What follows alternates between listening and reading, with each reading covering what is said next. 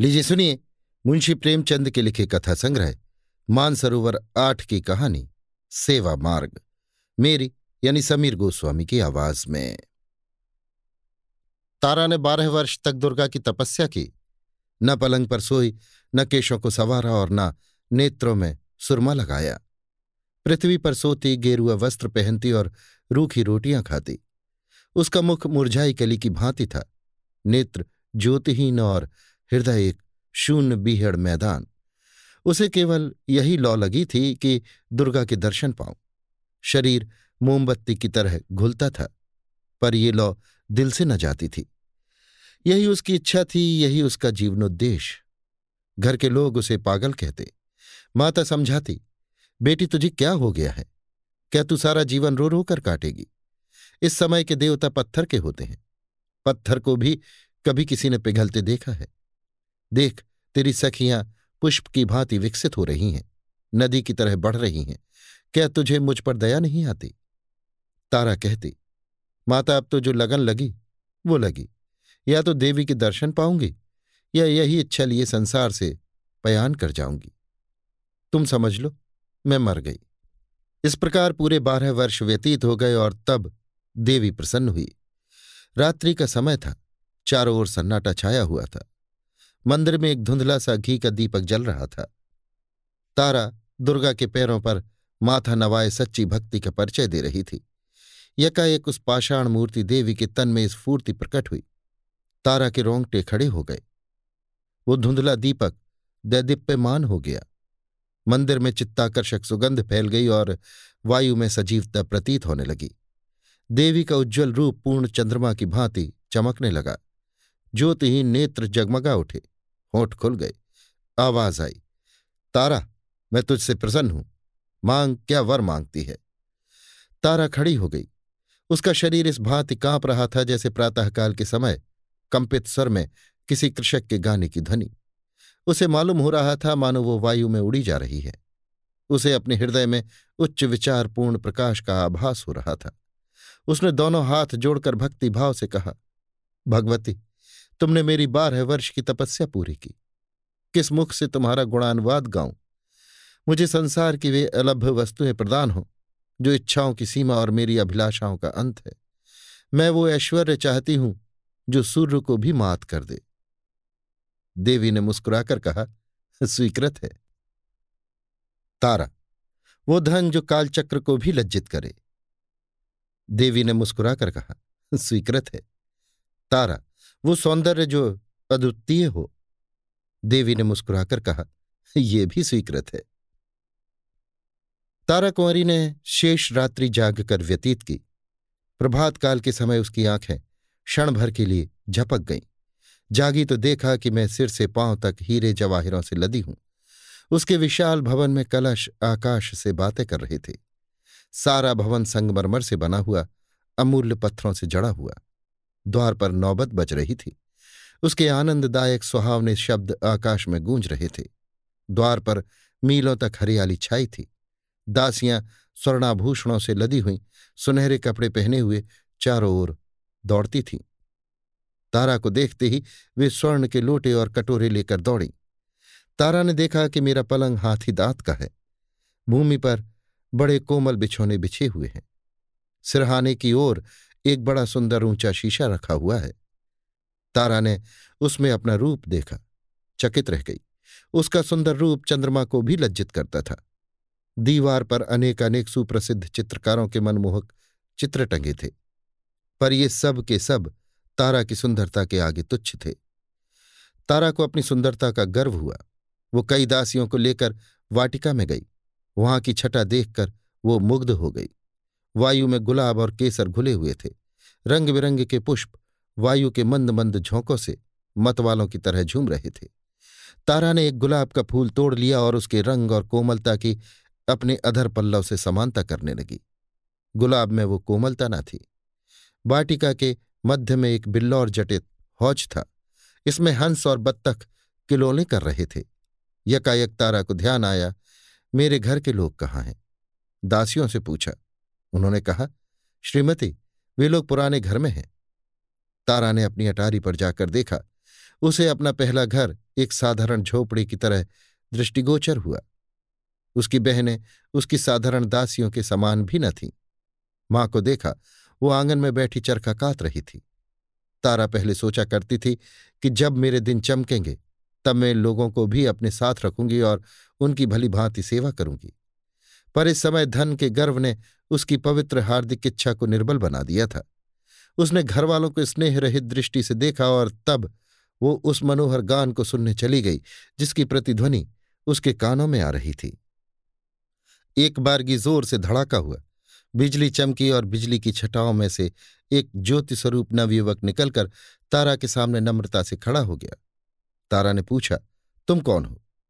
नवयुवक ने कहा श्रीमती मुझे विद्युत सिंह कहते हैं। मैं श्रीमती का आज्ञाकारी सेवक हूँ। उसके विदा होते ही वायु के उष्ण झोंके चलने लगे।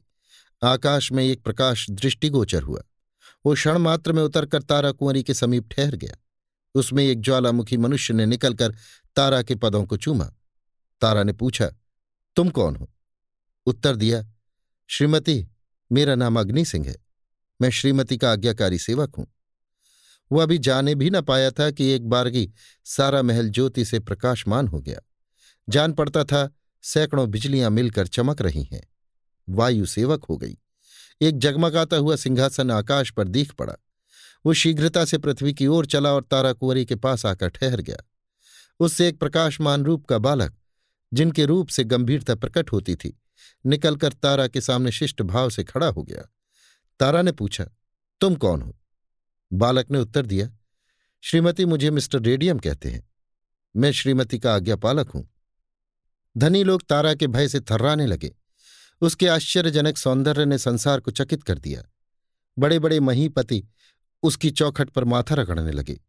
जिसकी ओर उसकी कृपा दृष्टि हो जाती, वो अपना अहोभाग्य समझता। सदैव के लिए उसके बेदाम का गुलाम बन जाता। एक दिन तारा अपनी आनंद वाटिका में टहल रही थी। अचानक किसी के गाने का मनोहर शब्द सुनाई दिया। तारा विक्षिप्त हो गई। उसके दरबार में संसार के अच्छे अच्छे गवैये मौजूद थे। पर वो चित्ताकर्षकता, जो इन सुरों में थी, कभी अवगत न हुई थी। तारा ने गायक को बुला भेजा। एक क्षण के अनंतर वाटिका में एक साधु आया। सिर पर जटाएँ शरीर में भस्म रमाए। उसके साथ एक टूटा हुआ बीन था। उसी से वो प्रभावशाली स्वर निकालता। जो हृदय के अनुरक्त स्वरों से कहीं प्रिय था। साधु आकर हौज के किनारे बैठ गया। उसने तारा के सामने शिष्ट भाव नहीं दिखाया। आश्चर्य से इधर उधर दृष्टि नहीं डाली। उस रमणीय स्थान पर वो अपना सुर अलापने लगा। तारा का चित्त विचलित हो उठा। दिल में अपार अनुराग का संचार हुआ। मदमत्त होकर टहलने लगी। साधु के सुमनोहर मधुर अलाप से पक्षी मग्न हो गए। पानी में लहरें उठने लगी। वृक्ष झूमने लगे। तारा ने उन चित्ताकर्षक सुरों से एक चित्र खींचते हुए देखा। धीरे धीरे चित्र प्रकट होने लगा। उसमें स्फूर्ति आई और तब वो खड़ी होकर नृत्य करने लगी। तारा चौक पड़ी। उसने देखा कि ये मेरा ही चित्र है। नहीं, मैं ही हूँ। मैं ही बीन की तान पर नृत्य कर रही हूँ। उसे आश्चर्य हुआ कि मैं संसार की अलभ्य वस्तुओं की रानी हूँ अथवा एक स्वर चित्र। वो सिर धुनने लगी और मतवाली होकर साधु के पैरों से जा लगी। उसकी दृष्टि में एक आश्चर्यजनक परिवर्तन हो गया। सामने के फले फूले वृक्ष और तरंगे मारता हुआ हौज और मनोहर कुंज सब लोप हो गए। केवल वही साधु बैठा, बीन बजा रहा था और वो स्वयं उसकी तालों पर थिरक रही थी। वो साधु अब प्रकाशमय तारा और अलौकिक सौंदर्य की मूर्ति बन गया था। जब मधुर अलाप बंद हुआ, तब तारा होश में आई। उसका चित्त हाथ से जा चुका था। वो उस विलक्षण साधु के हाथों बिक चुकी थी। तारा बोली स्वामी जी ये महल, ये धन, ये सुख और सौंदर्य सब आपके चरण कमल पर निशावर हैं। इस अंधेरे महल को अपने कोमल चरणों से प्रकाशमान कीजिए। साधु साधु को महल और धन का क्या काम? मैं इस घर में नहीं ठहर सकता। तारा, संसार के सारे सुख आपके लिए उपस्थित हैं। साधु, मुझे सुखों की कामना नहीं। तारा मैं आजीवन आपकी दासी रहूँगी। ये कहकर तारा ने आईने में अपने अलौकिक सौंदर्य की छटा देखी और उसके नेत्रों में चंचलता आ गई। साधु, नहीं तारा कुंवरी, मैं इस योग्य नहीं हूँ। ये कहकर साधु ने बीन उठाया और द्वार की ओर चला। तारा का गर्व टूक टूक हो गया, लज्जा से सिर झुक गया। वो मूर्छित होकर भूमि पर गिर पड़ी। मन में सोचा, मैं धन में, ऐश्वर्य में, सौंदर्य में, जो अपनी समता नहीं रखती। एक साधु की दृष्टि में इतनी तुच्छ। तारा को अब किसी प्रकार चैन नहीं था। उसे अपना भवन, ऐश्वर्य भयानक मालूम होने लगा। बस साधु का एक चंद्र स्वरूप उसकी आँखों में नाच रहा था और उसका स्वर्गीय गान कानों में गूंज रहा था। उसने अपने गुप्तचरों को बुलाया और साधु का पता लगाने की आज्ञा दी। बहुत छानबीन के पश्चात उसकी कुटी का पता लगा। तारा नित्य प्रति वायुयान पर बैठकर साधु के पास जाती। कभी उस पर लाल जवाहिर लुटाती, कभी रत्न और आभूषण की छटा दिखाती। पर साधु इससे तनिक भी विचलित न हुआ। तारा के मायाजाल का उस पर कुछ भी असर न हुआ। तब तारा कुंवरी फिर दुर्गा के मंदिर में गई और देवी के चरणों पर सिर रखकर बोली, माता, तुमने मुझे संसार के सारे दुर्लभ पदार्थ प्रदान किए। मैंने समझा था कि ऐश्वर्य में संसार को दास बना लेने की शक्ति है। पर मुझे अब ज्ञान हुआ कि प्रेम पर ऐश्वर्य, सौंदर्य और वैभव का कुछ भी अधिकार नहीं। अब एक बार मुझ पर फिर वही कृपा दृष्टि हो। कुछ ऐसा कीजिए कि जिस निष्ठुर के प्रेम में मैं मरी जा रही हूँ, उसे भी मुझे देखे बिना चैन न आवे। उसकी आँखों में भी नींद हराम हो जाए, वो भी मेरे प्रेम मद में चूर हो जाए। देवी के होंठ खुले, वो मुस्कुराई, उसके अधर पल्लव विकसित हुए। बोली सुनाई दी, तारा, मैं इस संसार के सारे पदार्थ प्रदान कर सकती हूँ, पर स्वर्ग सुख मेरी शक्ति से बाहर है। प्रेम, स्वर्ग, सुख का मूल है। तारा, माता संसार के सारे ऐश्वर्य मुझे जंजाल जान पड़ते हैं। बताइए मैं अपने प्रीतम को कैसे पाऊँगी? देवी, उसका एक ही मार्ग है, पर है वो बहुत कठिन। भला तुम उस पर चल सकोगी? तारा, वो कितना ही कठिन हो, मैं उस मार्ग का अवलंबन अवश्य करूँगी। देवी अच्छा तो सुनो, वो सेवा मार्ग है। सेवा करो प्रेम सेवा ही से मिल सकता है। तारा ने अपने बहुमूल्य आभूषणों और रंगीन वस्त्रों को उतार दिया। दासियों से विदा हुई। राजभवन को त्याग दिया। अकेले नंगे पैर साधु की कुटी में चली आई और सेवा मार्ग का अवलंबन किया। वो कुछ रात रहे उठती, कुटी में झाड़ू देती, साधु के लिए गंगा से जल लाती, जंगलों से पुष्प चुनती। साधु नींद में होते तो वो उन्हें पंखा झलती। जंगली फूल तोड़ लाती और केले के पत्तल बनाकर साधु के सम्मुख रखती। साधु नदी में स्नान करने जाया करते थे। तारा रास्ते के कंकड़ चुनती। उसने कुटी के चारों ओर पुष्प लगाए। गंगा से पानी लाकर सींचती।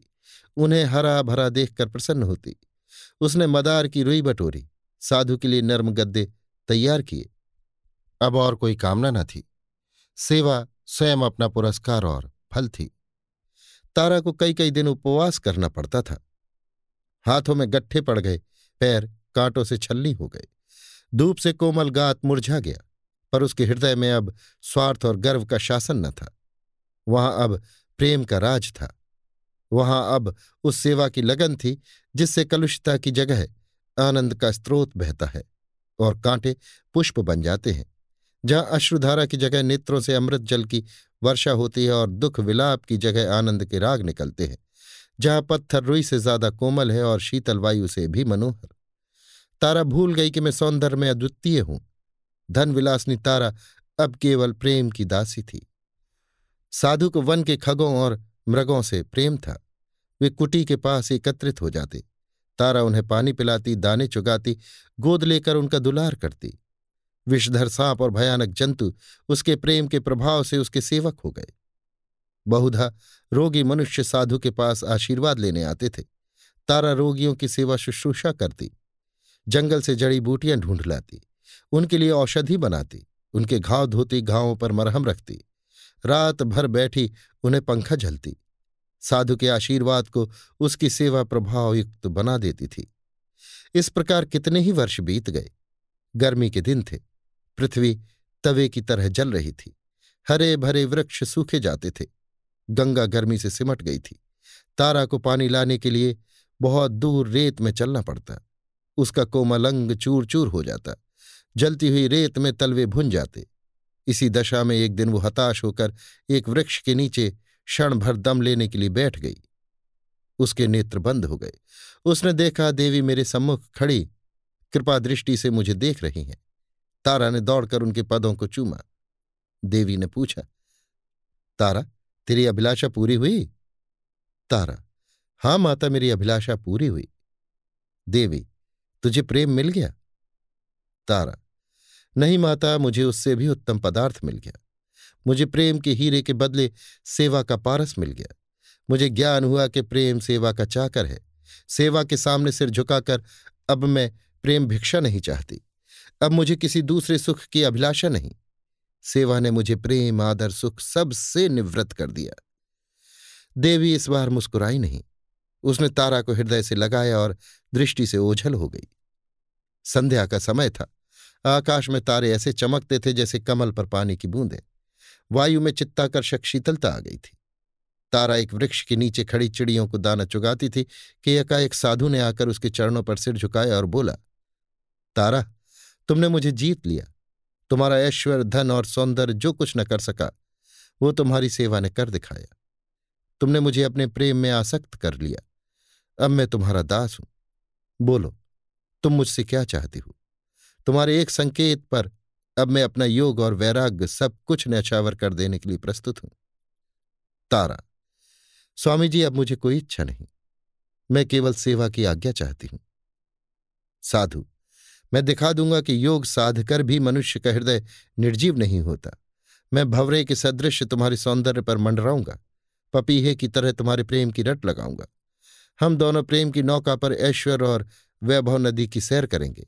प्रेम कुंजों में बैठकर प्रेम चर्चा करेंगे और आनंद के मनोहर राग गावेंगे। तारा ने कहा, स्वामी जी, सेवा मार्ग पर चलकर मैं अब अभिलाषाओं से पूरी हो गई। अब हृदय में और कोई इच्छा शेष नहीं है। साधु ने इन शब्दों को सुना। तारा के चरणों पर माथा नवाया और गंगा की ओर चल दिया। अभी आप सुन रहे थे मुंशी प्रेमचंद के लिखे कथा संग्रह, मानसरोवर आठ की कहानी, सेवा मार्ग, मेरी यानी समीर गोस्वामी की आवाज़ में।